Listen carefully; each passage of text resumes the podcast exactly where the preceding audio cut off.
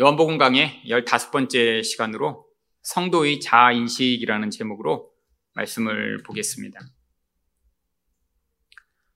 인간이 행복하기 위해서 가장 필요한 것은 좋은 환경, 좋은 조건보다도 자기 자신이 자기를 바라보는 자아상입니다. 이걸 다른 말로 하면 자아인식이라고 하겠죠. 아무리 좋은 조건 가운데 살고 있더라도 자기 자아에 대한 인식 자체가 왜곡되어 있으면 그 좋은 환경이 아무런 소용이 없습니다. 그런데 아무리 나쁜 조건 가운데 살고 있더라도 자기 자아인식이 건강한 사람은 그 불리한 조건을 뛰어넘어 행복한 삶을 살 수 있죠. 남들이 볼 때는 전혀 정말 고통 속에서 아무런 행복을 찾지 못하고 사는 사람 같아도 그 불행을 이겨내고 아주 건강하고 행복하게 살아가는 사람들이 있습니다. 이런 능력이 사람에 따라 차이가 있기 때문에 이것들을 연구해서 회복 탄력성이라고 하는 사람들을 평가하는 기준으로 삼기도 합니다. 회복 탄력성이라는 게 무엇이냐면 이런 불리한 조건과 상황 속에서도 어떤 사람이 굉장히 건강하게 그것들을 이겨낼 수 있는 그런 능력이 있는 것들을 발견하고 사람이 이런 불행을 이겨낼 수 있는 그 능력을 사람에 따라 회복 탄력성이 높다, 낮다로 평가하는 것이죠. 근데 이 회복 탄력성에 있어서도 가장 중요한 요소가 바로 건강한 자아 인식입니다. 아무리 다른 조건을 다 가져도 자기 자아에 대한 인식이 왜곡된 사람은 끊임없이 남과 비교하고 그래서 스스로 자기를 불행하고 고통스럽다라고 여기게 되어 있죠. 성도가 이 땅에서 성도답게 살아가기 위해서도 바로 건강한 자아인식이 필요합니다. 그런데 세상 사람이 생각하는 그런 자아인식과 하나님의 백성에게 필요한 자아인식에는 차이가 있습니다. 바로 성도가 어떤 건강한 자아인식을 가져야 되는지를 바로 이 세례 요한을 통해 우리는 살펴볼 수 있는데요. 특별히 이 세례 요한의 이야기를 통해 성도가 어떠한 자아인식의 기초를 가져야 되는지를 오늘 함께 말씀을 통해 살펴보고자 합니다. 그렇다면 첫 번째로 성도의 자아인식의 기초는 무엇인가요? 하나님의 주권을 인정하는 것입니다. 22절 말씀입니다. 그 후에 예수께서 제자들과 유대 땅으로 가서 거기 함께 유하시며 세례를 베푸시더라. 예수님과 제자들이 이제 본격적으로 사역을 시작했습니다. 그런데 예수님이 직접 세례를 베푸신 것은 아니고요. 예수님의 제자들이 세례를 베풀었던 것입니다. 이 세례라고 하는 것, 유대인들에게는 낯설지는 않지만 그렇다고 아주 일반적으로 모든 사람들이 세례를 받던 것은 아니었습니다. 유대의 한 정결 분파였던 에세네파라고 하는 사람들은 이 세례 의식을 아주 중요하게 여겼고 물에 들어가 이렇게 깨끗하게 씻는 그런 것을 자기들의 아주 중요한 예식으로 자주 행했는데 다른 유대인들은 이런 세례가 아니라 그냥 손발을 깨끗이 닦는 정결의 의식으로 자기 더러움을 씻는다라고 생각을 했죠. 그런데 이 예수님의 제자들이 이렇게 세례에 동참하게 된 것은 이들 중에 많은 사람들이 바로 세례 요한을 따라다녔던 그의 제자였기 때문입니다. 지금 원래 세례 요한으로부터 이 세례 의식이 많이 베풀어지고 있었는데 예수님의 제자들도 바로 이 일에 동참하게 된 것이죠. 근데 세례 요한이 이 일을 그만둔 게 아니라 23절을 보시면 요한도 살렘 가까운 에논에서 세례를 베푸니 거기 물이 많음이라 그러므로 사람들이 와서 세례를 받더라. 여전히 세례 요한도 자기가 하던 사역을 계속하고 있었습니다. 근데 왜 이 두 가지를 다 이렇게 기록한 것일까요? 지금 이 세례 요한은 마치 지고 있는 이런 지도자처럼 이미 어떤 사역을 통해 굉장히 이스라엘에서 유명해졌고 영향력을 미쳤는데 이제 떠오르는 새로운 지도자 예수님과 그의 제자들에게 사람들의 관심과 또한 사람들에게 미치는 영향력이 달라지고 있음을 대조하여 보여주고 있는 것이죠. 근데 그때 마침 이 정결 의식에 대해서 이 세례 요한의 제자들이 유대인들과 어, 변론을 하는 장면이 나옵니다. 25절입니다. 예 요한의 제자 중에서 한 유대인과 더불어 정결 예식에 대하여 변론이 되었더니 유대인이 바로 이 세례 요한이 제자에게 물어본 거예요. 너희들은 왜 세례를 베푸냐?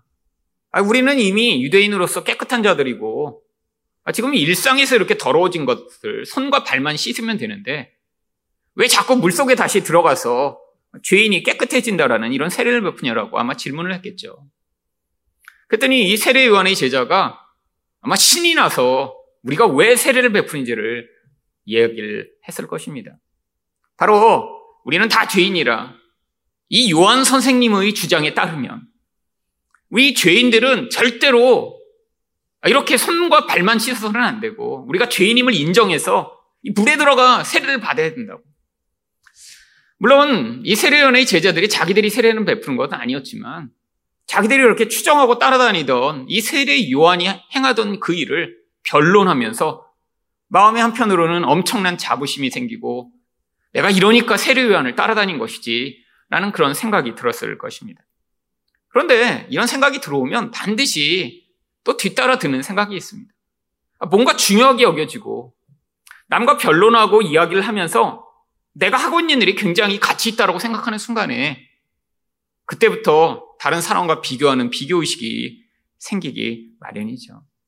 아, 이제까지는 변론하기 전에는 아, 이게 이렇게 중요한 것이라는 그런 확신이 안에 없다가 말하면서 자기가 확신이 생겼는데 보니까 아, 지금 이 세례 요한이 독점적으로 행하고 있던 이 일을 예수님과 예수님의 제자들 편에서 더 많이 하고 있기 때문에 당장 지금 마음이 약간 불편해지기 시작한 거예요. 그래서 26절에서 그들이 요한에게 가서 물어봅니다. 그들이 요한에게 가서 이르되 라비어 선생님과 함께 요단강 저편에 있던 이 곧 선생님이 증언하시던 이가 세례를 베풀매 사람이 다 그에게로 가더이다. 이전에는 지금 세례 요한만 하던 일이에요. 그런데 지금 이 예수라고 하는 신흥 지도자가 나타나면서 그쪽으로 사람들이 더 많이 쏠려가니까 이 제자들의 입장에서는 지금 약간 불편해진 거예요. 사실 선생님에게 이런 질문을 했다는 건 궁금해서 물어본 것이 아닙니다. 아, 그러니까 우리가 뭔가 해야 되는 건 아닌가요? 아니, 이렇게 우리가 먼저 시작했으니, 아, 뭔가 우리의 이 주도권을 다시 회복해야 되는 것 아닌가요? 아, 이게 우리 거라고 주장하고 저쪽을 못하게 해야 되는 것 아닌가요? 사실 마음에 굉장히 불편해서 물어본 거죠. 그때 세례 요한이 27절처럼 이야기를 합니다. 요한이 대답하여 이르되 만일 하늘에서 주신 바 아니면 사람이 아무것도 받을 수 없느니라.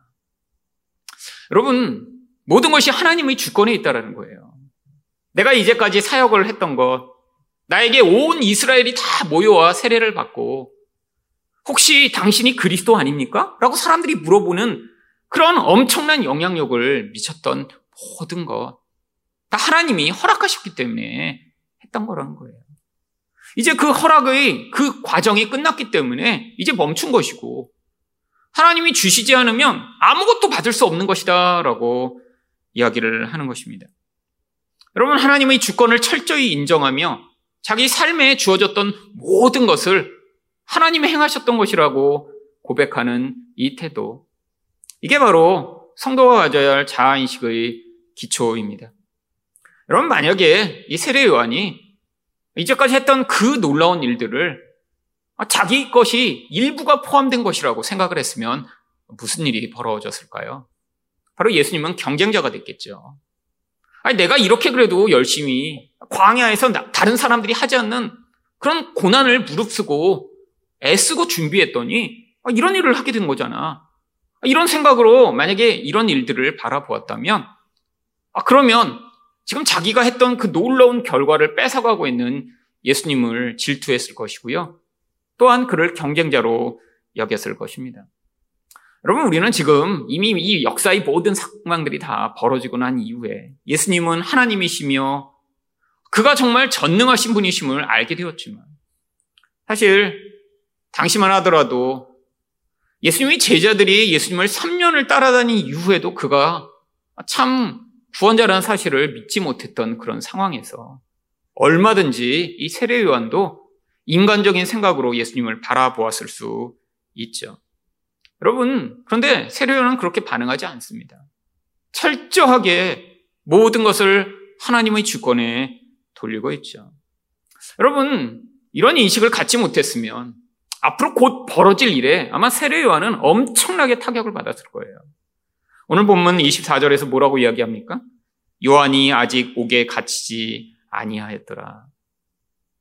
여러분 곧 이 세례 요한의 사역은 외부의 환경에 의해 멈추게 됩니다. 하나님이 허락하신 거죠. 왜요? 이제 예수 그리스도의 시대가 도래했으니까요.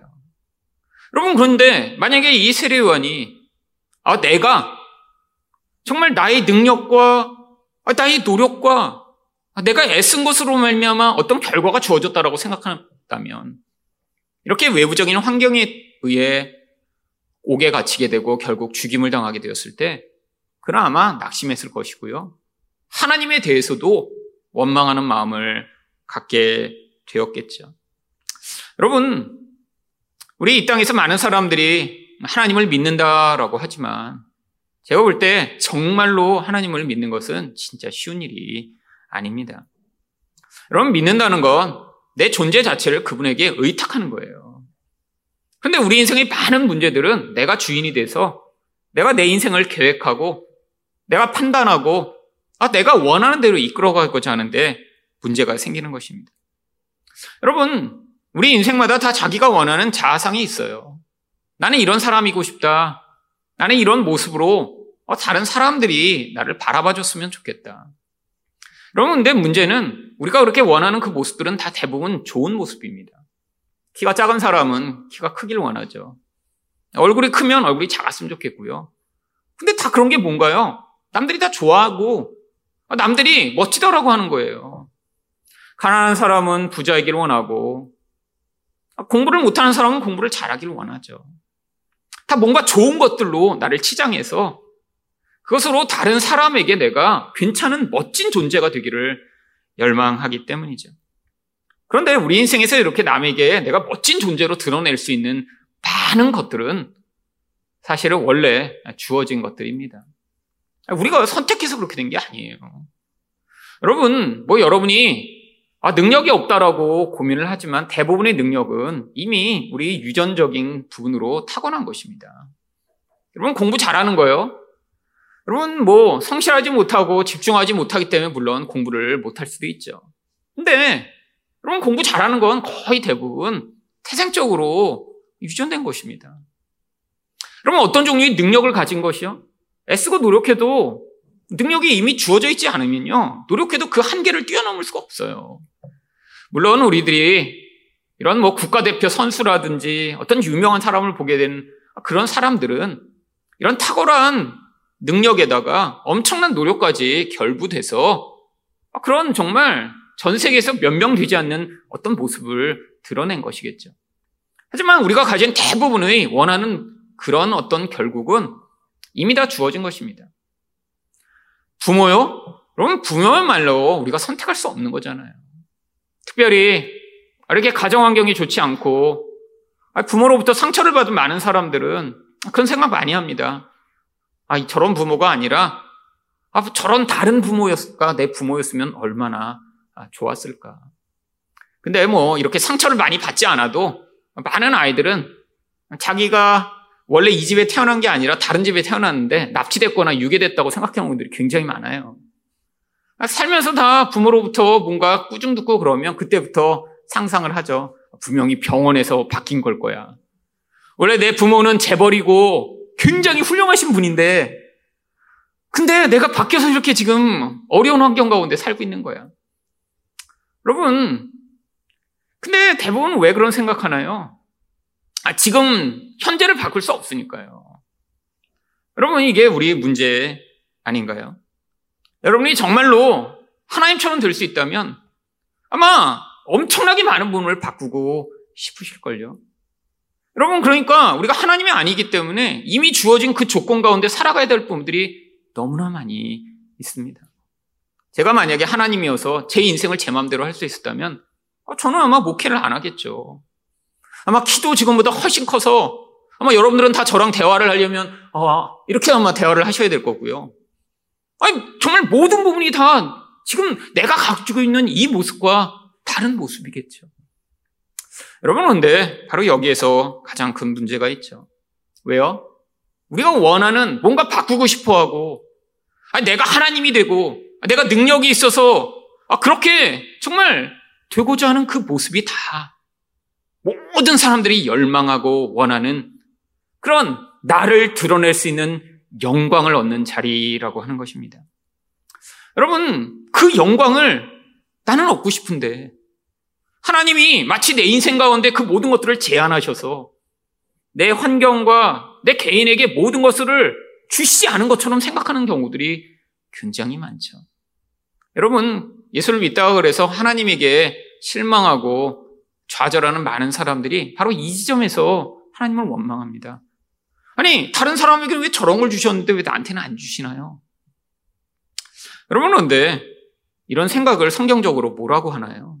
내가 영광을 얻고 싶고, 아, 내가 능력만 있다면 그 영광으로 내가 모든 사람들을 위해 주목받고 싶은 그런 존재가 되고 싶은 이 마음을 바로 성경적으로는 우상 숭배라고 이야기를 합니다. 여러분 성경이 이야기하는 우상 숭배는 우리 삶 가운데는 두 가지 모습으로 나타나게 되어 있어요. 한 가지는 바로 내가 다른 사람보다 멋진 그런 영광을 얻는 자리에 서는 것, 이게 우상숭배의 한 가지 모습입니다. 또 다른 우상숭배의 모습은 바로 그런 내가 능력 있는 자가 돼 모든 쾌락과 안정을 내가 원하는 만큼 내 욕망이 추구하는 만큼 누리고 싶은 거죠.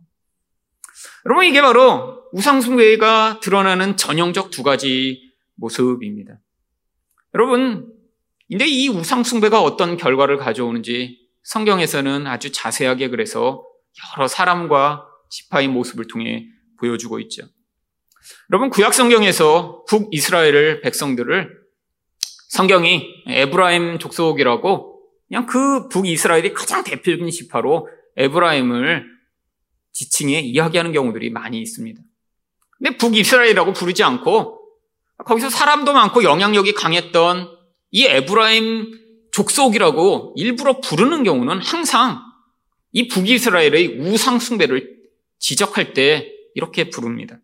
대표적인 호세아 4장 17절을 보시면 에브라임이 우상과 연합하였으니 버려두라. 이거는 에브라임 지파 하나만 이야기하는 게 아니에요. 북이스라엘 전부를 이야기하는데 이 북이스라엘의 가장 중요한 지파 중의 하나인 에브라임을 그냥 대표하여 그냥 북이스라엘 전체를 대표해서 이야기를 합니다.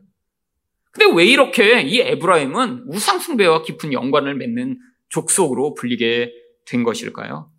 바로 그 배경이 사사기에 나옵니다. 사사기 12장 1절을 보시면 에브라임 사람들이 모여 북쪽으로 가서 입다에게 이르되 내가 암몬 자손과 싸우러 건너갈 때 어찌하여 우리를 불러 너와 함께 가게 하지 아니하였느냐? 우리가 반드시 너와 내 집을 불사르리라. 아 원래 입다가 이 에브라임에게 요청을 했어요. 우리를 와서 도와달라. 우리가 암몬과 싸우는데 힘이 붙인다. 근데 안 도와줬어요. 이스라엘은 어느 지파도 안 도와주고 다 외면했습니다. 그래서 입다가 절박하니까 하나님, 이 전쟁, 이 불리한 전쟁에서 승리케만 하시면 내가 집에 돌아갔을 때 가장 먼저 나오는 것을 하나님께 드리겠다라고 서원을 하고 전쟁을 했던 거예요. 근데 전쟁에 승리했습니다. 그러고 났더니 이 에브라임이 달려온 거예요. 그러더니 이렇게 지금 주장하는 거예요. 야, 이 영광을 너만 취해? 안 되지, 안 되지. 왜 우리를 안 불렀어? 이렇게 승리할 건데. 불렀는데 안 왔거든요. 그래놓고 그 영광을 취하려고 그러는 거예요. 지금 다 이기고 나니까. 근데 이게 처음이 아닙니다. 사사기 앞에 보면 기도원이 전쟁을 했을 때도 똑같은 일을 해요. 근데 기도원은 굉장히 지혜로운 사람이었습니다. 이들을 향해 야 너희가 이렇게 나중에 이렇게 참여한 게 내가 한 것보다 훨씬 더 위대한 거야 라고 그들을 치켜 올려주니까 그들이 그냥 돌아가요. 근데 이번에는 상황이 다릅니다. 지금 입다가 어떤 상황인가요? 지금 서원을 잘못해서 자기 하나밖에 없는 무남 동료가 죽게 생긴 상황이에요. 지금 잠자는 사자의 코토를 뽑은 거죠. 아니, 지금 상처 입은 사자예요. 거기다 갖다 내가 너를 죽여버리겠다 이러니까 입다가 확 지금 돌아서 그 다음 이 에브라임을 다 죽여버립니다. 그래서 이 유명한 장면이 바로 사사기의 십볼렛과 십볼렛이라고 하는 이 발음을 해보도록 시키는 장면이 나오는 거예요. 나중에 몇만 명을 쳐 죽인 뒤에 각각 나루턱에 이 입다의 부하들이 서서 이 사람들에게 한 명씩 발음을 시켜보게 한 거예요. 근데 당시에도 이렇게 지파별로 발음을 하거나 못하거나 아마 이 발음 차이가 있었나 봅니다.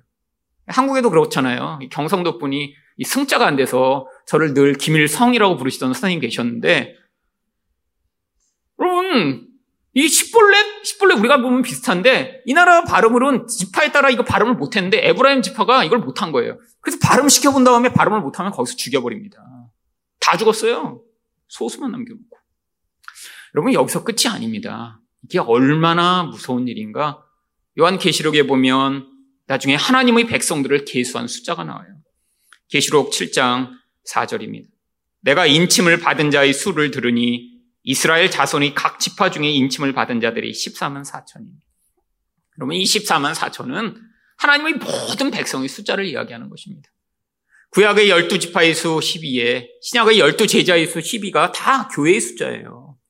근데 이 12와 12를 곱하면 144인데 거기다 무한수인 천을 곱해서 하나님의 모든 백성의 숫자가 14만 4천이에요. 그러니까 이 14만 4천에 모든 하나님 백성이 다 들어가는 거예요. 딱 물리적인 숫자가 아닙니다. 여러분, 그래서 각 지파마다 만 2천 명씩 계수를 합니다. 여러분, 그런데 문제는 에브라임의 이름이 빠져버려요. 이스라엘 12지파인데 에브라임 이름이 없이 사실 이 이름이 다른 이름으로 바뀌어 요한계시록에 기록되어 있습니다. 바로 그 이름이 요한계시록 7장 8절에 나오는데요. 요셉 지파 중에 1만 2천이요. 여러분 원래 요셉 지파라는 지파는 없어요. 요셉의 문하세와 에브라임이라는 두 아들이 바로 각각 한 지파씩을 이루게 되고 그리고 레위 지파는 12지파 수에서 빠지기 때문에 원래는 13지파인데 레위는 전체를 대표하기 때문에 원래 숫자에 세지 않습니다. 그래서 12지파예요. 그래서 원래 요셉 지파라고 하면 문하세와 에브라임 둘 다 포함되어야 정상인데 이 문하세라는 이름은 들어가 있는데 이 에브라임이라는 이름을 빼버리고 그 대신에 요셉 지파라고 이 에브라임을 대신의 이름을 기록한 것입니다. 어떤 메시지를 우리에게 주는 거나요? 자기 영광을 추구하는 이런 에브라임과 같은 우상 숭배는 하나님 나라에 적합하지 않다라는 것들을 보여주고자 일부러 이렇게 기록한 거예요. 왜?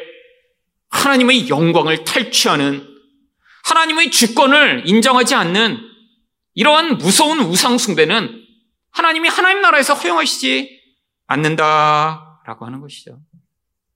여러분, 우상숭배라고 해서 어디에 가서 하나님, 뭐 날 잘 되게 해주세요라는 이런 그런 수준의 우상숭배는 아주 질 낮은 우상숭배입니다. 아, 누구나 보더라도, 아, 우상숭배하네, 알수 있죠. 여러분, 근데 이런 에브라임과 같은 우상숭배는 우리가 늘 하고 있는 것입니다. 뭔가 내가 멋진 모습으로 다른 사람에게 드러나길 원하고, 내가 하나님이 얻으셔야 할 영광을 얻기를 원하는데, 아, 그게 안 되고 나면 스스로 어, 내가 이런 조건을 가져야 되는데 못 갖게 만든 다른 대상을 향해 분노하며 심지어는 그 원망이 하나님에게까지 가는 것이에요. 여러분, 여러분의 부모님이 여러분에게 다른 사람들이 가지고 있는 것 같은 좋은 조건을 물려주지 못해 여러분이 부모님을 원망하시고 계시나요? 왜 우리 부모님은 이렇게 부자가 아니었지? 왜 부모님은 나에게 똑똑한 머리를 물려주지 않았지? 왜 부모님은 남들이 갖는 것 같은 이런 좋은 환경과 조건을 나한테 주지 않았지? 여러분, 하나님이 다 그러한 불리하고 우리가 생각할 땐 모순되는 그런 속에서 아, 거기에서 정말 하나님을 의존하고 예수 그리스도만이 유일한 답이라는 것들을 고백하는 자들을 오히려 불러내십니다. 여러분, 우리 인생에서 우리가 원하는 좋은 환경이 다 갖춰져 있다면 우리는 아마 절대로 하나님을 믿을 수 없는 존재예요. 여러분, 여러분 인생 가운데 하나님을 깊이 만났고, 아, 내가 죄인임을 고백했던 그 순간이 언제인가요? 모든 것이 다 갖추어지고, 평안하고, 아니, 원하던 일들이 다 잘 됐을 때 그런 고백을 하게 되나요? 인간은 불가능합니다, 그게. 아, 그렇게 되면 다 그걸 자기 공으로 돌리며, 야, 그래도 내가 이렇게 노력했지. 노력 안 했는데 어떤 좋은 일을 보여주면 심지어는, 그래, 나는 운이 좋아. 라고까지 얘기하면서 그 모든 것을 자기에게 돌리고자 하는 게 인간이에요. 하지만 우리가 가졌던 그 모든 불리하고 또 우리가 가졌던 그 모든 온전치 못한 조건을 통해 바로 우리가 내가 스스로 하나님처럼 돼 그 영광을 갈취하며 내가 내 원하는 대로 내 인생을 인도하고 만들고 싶은 그 무서운 하나님 노릇에서 하나님이 우리를 구원해 나가시는 것이죠. 여러분 결국 왜곡된 자아의식은 무서운 영적 우상 숭배로 말미암아 생기게 된 것입니다. 하나님이 우리 인생에서 바로 이런 내가 원하는 환경과 조건을 허락하시지 않았더라도 그것들을 마치 세례요원처럼 하늘에서 허락하시지 아니하면 난 아무것도 받을 수 없다라는 이러한 온전한 하나님의 주권을 인정하는 자리에 서실 때 여러분은 여러분의 내면 가운데 이 우상 숭배가 가져오는 그 무서운 폐로부터 자유를 얻을 수 있는 것입니다. 두 번째로 성도의 자아인식의 기초는 무엇인가요? 자기를 부인하는 것입니다. 28절입니다. 내가 말한 바 나는 그리스도가 아니요 그의 앞에 보내심을 받은 자라고 한 것을 증언할 자는 너희니라. 아, 세례요한은 자기가 그리스도가 아니라고 고백했어요. 아, 우리가 보면 쉬운 것 같은데 여러분 이거 쉬운 거 아닙니다. 아, 남들이 나를 굉장히 괜찮은 존재로 보고 있는데 근데 그걸 부인하는 거 정말 어려운 거예요. 아니, 나는 원래 착한 사람이 아니에요. 근데 다른 사람이 아, 아 당신이 이렇게 너무 그냥 선하셔서 아, 이러면 내가 선한가? 아, 그렇게, 그리고 남들이 그렇게 계속 봐주기를 열망하는 게 우리예요. 여러분, 근데 심지어는 그리스도래요. 아, 적극적으로 부인하지 않더라도 그냥 가만히 있기만 해도 사람들은, 와, 그리스도신가 봐. 라고 하는데, 아, 난 절대 아니에요. 절대 아니에요. 라고 이렇게 고백하는 거 쉽지 않죠. 여러분, 내 심지어 제자들에게까지 이야기합니다. 뭐라고요? 증언할 자가 너희라고요. 너희들도 그렇게 해야 된다고요. 여러분, 요한이 자기에 대해서 뭐라고 증언했나요? 요한복음 1장 15절 보시면 요한이 그에 대하여 증언하여 외쳐 이르되 내가 전에 말하기를 내 뒤에 오시는 이가 나보다 앞선 것은 나보다 먼저 계심이라 한 것이 이 사람을 가리킴이라 하니라. 바로 세례요한은 자기를 낮추며 예수를 높여 이분이 진짜다. 이분을 믿어야 된다라고 사람들에게 얘기했던 거예요. 사실 우리 인생에서 우리가 해야 되는 가장 중요한 일이 이것입니다. 여러분, 여러분이 인생을 살고 누군가 여러분을 굉장히 훌륭하고 멋진 분으로 기억하는데 여러분 때문에 아무도 예수 그리스도에 대한 기억과 영향력을 받지 못했다면 여러분 인생은 어쩌면 그냥 아무것도 아닌 인생이었을지도 모릅니다. 여러분 일반적 그런 개인이 아니 위인 정계에 나오는 사람도 아닌데 다른 사람들에게 이렇게 계속 기억될까요? 여러분 불가능하죠. 아, 그러니까 우리가 나를 위해서 만약에 아, 내가 괜찮은 사람이냐 사람들에게 알리기 위해 몸부림치고 사는 인생으로 끝난다면 그냥 우리 인생은 우리 때에 그냥 그것으로 끝나고 사라져 버릴 거예요. 여러분 그래서 바로 우리가 미 예수를 위해 살아야 합니다. 그런데 이게 쉬운 게 아니죠. 왜 쉽지 않냐요? 우리는 근원적으로 나의 자아를 사람들에게 증명하고 싶은 욕구가 너무 강하기 때문이에요. 아니, 태어났는데 이런 욕구가 아무것도 없다. 이것도 또 문제입니다. 세상을 살 수가 없어요. 그러면 아무런 욕구가 없겠죠. 여러분, 요즘 이제 게임 중독이나 이런 것 때문에 완전히 이제 집에 틀어박혀서 밖에도 나오지 않는 그런 아이들이 있습니다. 한국에도 이제 몇만에서 몇십만까지도 이제 뭐 게임 중독이 있다고 하는데 그중에 아주 중증의 아이들이 있어요. 얘들은 그냥 그 자리에서 그냥 잤다가 일어났다가 하루 종일 게임하고 그냥 옆에 쓰레기가 이렇게 산처럼 점점 쌓여갑니다. 근데 그 아이들이 특징이 있더라고요. 아무런 욕구가 없어요. 인터뷰하는 사람이 물어봅니다. 넌 돈 벌고 싶지 않니? 벌어서 뭐 하는데요? 아니, 돈 버는 것도 욕구가 없어요. 아, 밥은 먹어야 될 거 아니야. 아니, 그냥 저는 컵라면 하루 세 끼 먹어도 괜찮아요. 그냥 그 자리에 앉아서 컵라면 먹으면서 그냥 계속 앉아서 하루에 18시간, 20시간씩 게임하는 거예요. 여러분, 욕구 자체가 아예 없더라고요. 그럼 다른 사람이 너를 어떻게 바라보는데, 그럼 창피하지 않아? 그랬더니, 왜 창피한데요? 그러면 욕구가 없기 때문에 그렇게 사는 거죠. 무슨 욕구만 있죠? 그냥 짐승처럼, 짐승과 다른 점이라면 그 욕구가 단순히 먹는 것에 그치지 않고 그냥 게임을 해서 즐겁고자 하는 그 욕구로 변질됐지만 짐승과 똑같은 거죠. 여러분, 자아실현의 욕구, 내가 더 괜찮은 사람이 되고, 아, 내가 다른 사람에게도 도움이 되며 인정받고자 하는 그 욕구 반드시 필요합니다. 근데 문제는 이 욕구가 너무 강렬하다는 거예요. 이 욕구가 우리 본질 안에 그 욕구 하나밖에 없게 되면 우리 인생은 끊임없는 좌절과 고통에 시달리게 되어 있습니다. 아무리 높은 자리에 올라가도 여러분 더 높은 사람이 있잖아요. 아무리 똑똑해도 더 똑똑한 사람이 있습니다. 이게 문제죠, 이게.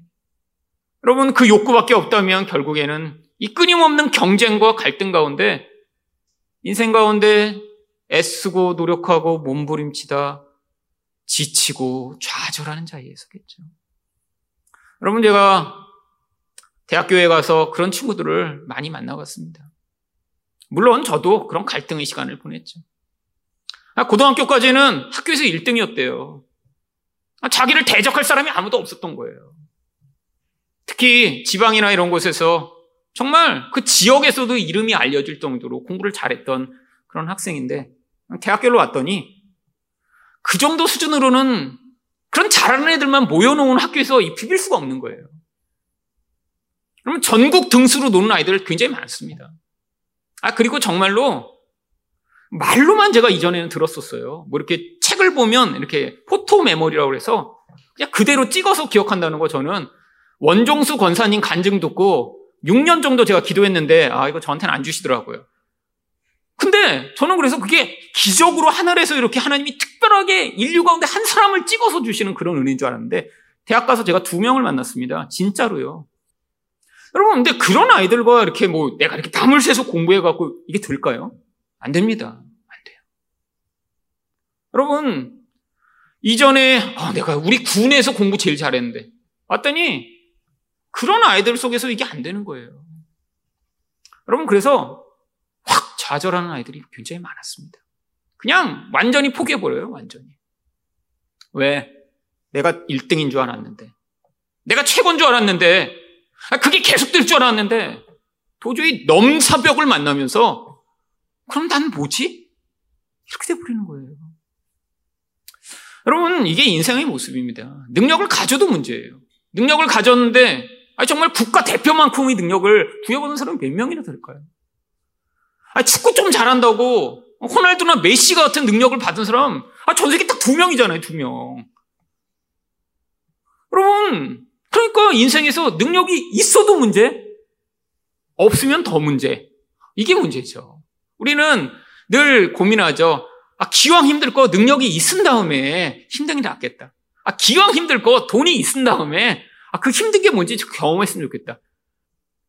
여러분, 인생의 목표가 결국 자기를 증명하는 거라면 우리 인생은 어떤 자리에서도 불행하게 돼 있어요.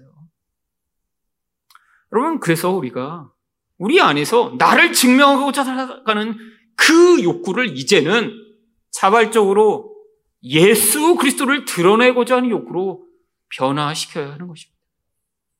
욕구의 방향성은 그대로 있어요. 힘이 있어요. 이제는 은혜 받은 자들은 내가 이렇게 괜찮아, 이렇게 멋진 존재라고 하는 그 방향성을 우리 예수님은 얼마나 괜찮고 멋지신 분이신가를 드러내는 위에 애쓰기 시작해야죠. 이게 바로 29절에서 세례 요한이 말하는 바로 들러리의 기쁨입니다. 신부를 취하는 자는 신랑이나 서서 신랑의 음성을 듣는 친구가 크게 기뻐하나니 나는 이러한 기쁨으로 충만하노라. 내가 주인공이 아니라는 거예요. 결혼식에서 들러리가 신랑을 돋보이게 해야죠. 여러분, 근데 결혼식의 그 주인공이 아니라 내가 돋보이고자 하면 문제가 되죠. 가끔씩 결혼식을 해서 민폐 하객 있잖아요. 신부 친구 중에 자기가 그냥 꽃무늬 드레스 하얀 거 입고 와서 신부 옆에 딱 이렇게 붙어갖고 찍는 사람.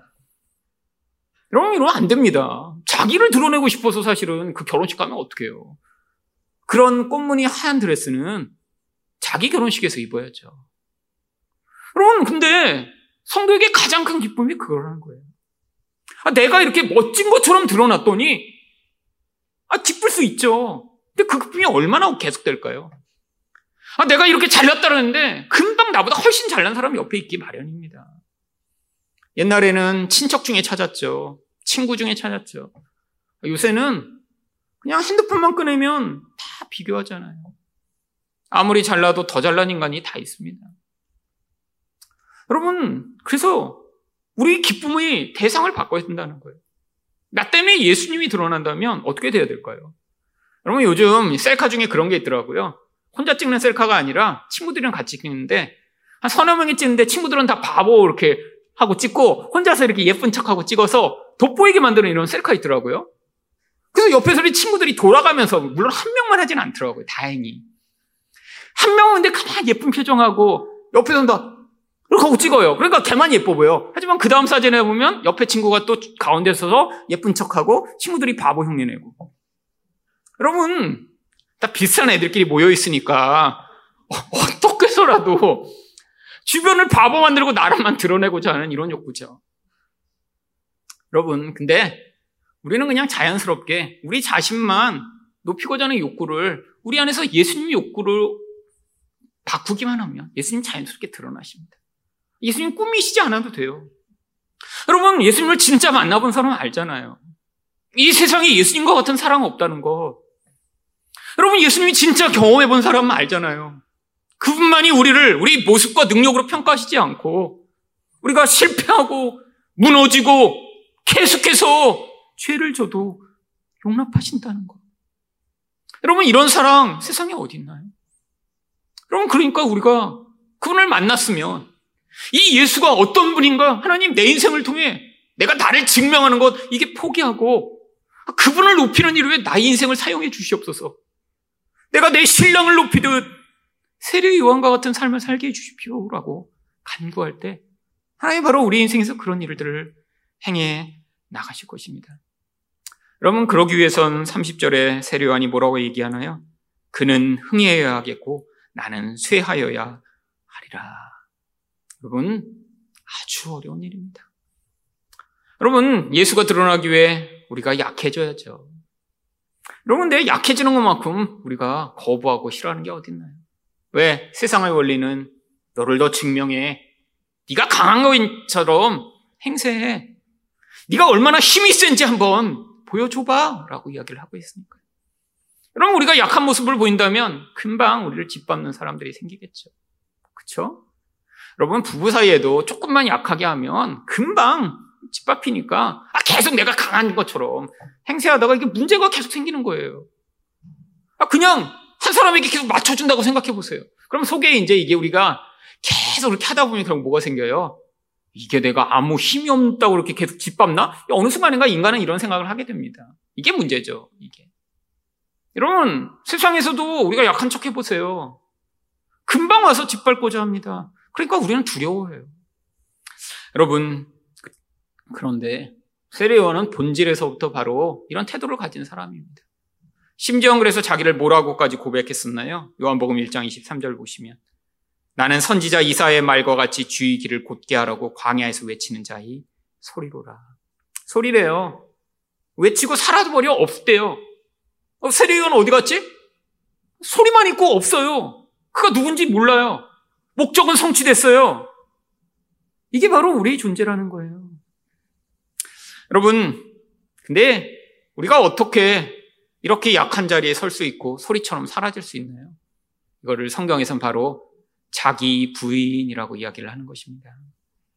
마태복음 16장 24절을 보시면 이에 예수께서 제자들에게 이르시되 누구든지 나를 따라오려거든 자기를 부인하고 자기 십자가를 지고 나를 따를 것이니라. 뭘 부인해야 하나요?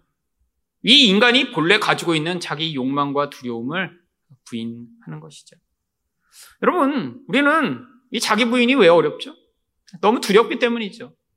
나라는 존재가 사라지고 짓밟히면 어떻게 될까?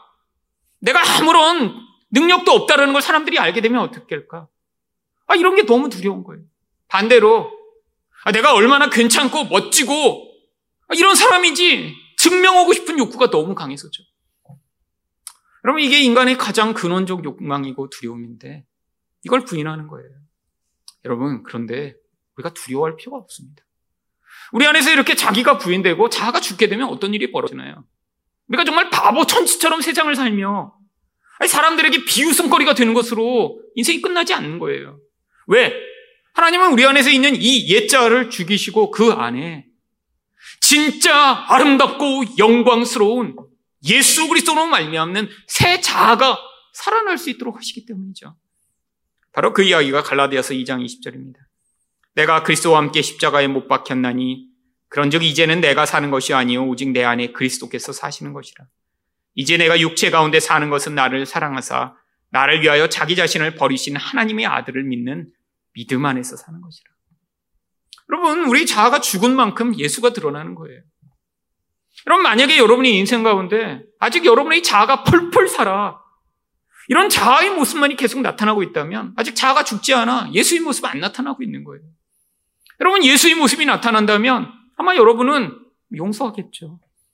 예수의 모습이 나타난다면 여러분은 끝까지 포기하지 않고 사랑하겠죠. 예수의 모습이 나타난다면 자기를 증명하고자 애쓰지 않겠죠. 예수의 모습이 나타난다면 세상 사람들이 다 저건 맞는 거요라고 주장해도 하나님 말씀하신 그 외로운 길을 계속 믿음으로 걸어갈 수 있겠죠. 여러분, 우리는 아직 우리 안에서 이 자아가 죽지 못해. 이 자아가 계속해서 욕망과 두려움으로 우리를 충동질할 때마다 예수의 모습 가리며 나를 증명하고 나를 드러내고 나의 욕망과 두려움을 쫓아 살아가는 인생을 벗어나지 못하고 있는 것입니다. 여러분, 세례연이 우리에게 왜 예수는 흥하고 나는 쇠하여야 한다고 이야기를 한 것일까요? 이게 정말로 좋은 길이라고. 여러분, 세례요한은 정말 그래서 예수님이 뭐라고 그를 평가하셨나요? 누가 보면 7장 28절 상반절을 보시면 내가 너희에게 말하노니 여자가 낳은 자 중에 요한보다 큰 자가 없도다. 여러분 이건 정말로 모태에서부터 성령 충만하지 않으면 불가능한 모습이라 그렇습니다. 정말 엄마 뱃속에서도 성령이 그를 지배하셔서 그 죽음의 자리까지 인도하신 인간 중에 가장 위대한 인간으로 태어났던 거예요. 여러분, 근데 예수님이 놀라운 말씀을 그 다음에 덧붙이세요. 누가복음 7장 28절 상반절을 보시면 그러나 하나님 나라에서는 극히 작은 자들도 그보다 크니라. 아니, 여자가 낳은 자 중에 그가 가장 크다고 그랬는데 하나님 나라에서는 가장 작은 자도 그보다 크대요. 어떻게 된 것이죠? 여러분, 하나님 나라에서는 이제 바로 영적으로 성령에 의해 새로 태어난 자들이 바로 예수와 똑같은 마음과 예수와 똑같은 영을 가지고 살아가며 바로 이제는 인간의 차원에선 최고의 수준에 이르렀던 이 세례 요한보다 가장 위대한 예수의 모습으로 살아갈 수 있기 때문이죠. 여러분, 이게 얼마나 놀라운 약속인가요? 여러분, 우리는 노력해서 절대 세례요한의 수준에 다다를 수 없습니다. 그러니까 이렇게 힘든 거예요. 여러분, 우리가 애쓰고 노력한다고 우리 영광을 포기하고 당장 하나님의 영광만을 위해 살 수 없습니다. 여러분, 우리 자아를 죽이기 위해 이 욕망과 두려움에서 벗어나기 위해 지금부터 뭐 몇 년 동안 생쌀만 먹고 벽을 보고 잠을 안 자며 수행을 해도 우리는 벗어날 수 없어요. 근데 우리가 가능한 길이 있죠. 바로 성령으로 태어난 자들은 우리 안에 그 예수의 영이 드러나기만 하면 바로 하나님이 그것을 하나님 나라에서 이 세상의 어떠한 인간보다 위대한 예수의 모습으로 인정해 주시며 가장 높고 위대한 자로 살아갈 수 있는 것입니다. 여러분, 바로 이게 은혜로 주어진 것이죠. 여러분, 이 땅 가운데는 그래서 싸움이 있고 전쟁이 있고 고난이 존재하는 것입니다. 우리 안에 예수를 높이고 싶은 이 세자. 하지만 나를 높이고 싶고 내 욕망이 채워지지 않아 늘 불평과 원망을 쏟아내는 이 옛자와의 싸움. 하지만 우리 삶에서 우리가 아직도 이 옛자가 펄펄 살아. 나도 고통스럽게 만들 뿐 아니라 내 주변 사람들도 나 때문에 힘들어하고 내가 사랑하지 못하고 용납하지 못하고 내 욕망을 투영해 다른 사람을 들들 볶으며 괴롭게 하고 있다면 이 시간에 여러분 기도하셔야 됩니다. 하나님, 내이 자아가 정말 죽임을 당해 자기 부인이 되어 그 아름답고 영광스러운 예수의 모습, 하나님 나라뿐 아니라 이 땅에서도 드러내고 사는 자 될 수 있도록 은혜를 베풀어 달라고 기도하실 때 하나님 의 은혜가 여러분 인생 가운데 임해 이 땅에서도 우리가 그 놀라운 영광스러운 모습을 보게 될 것이라고 믿습니다. 이런 예수의 모습 드러내시는 여러분 되시기를 축원드립니다.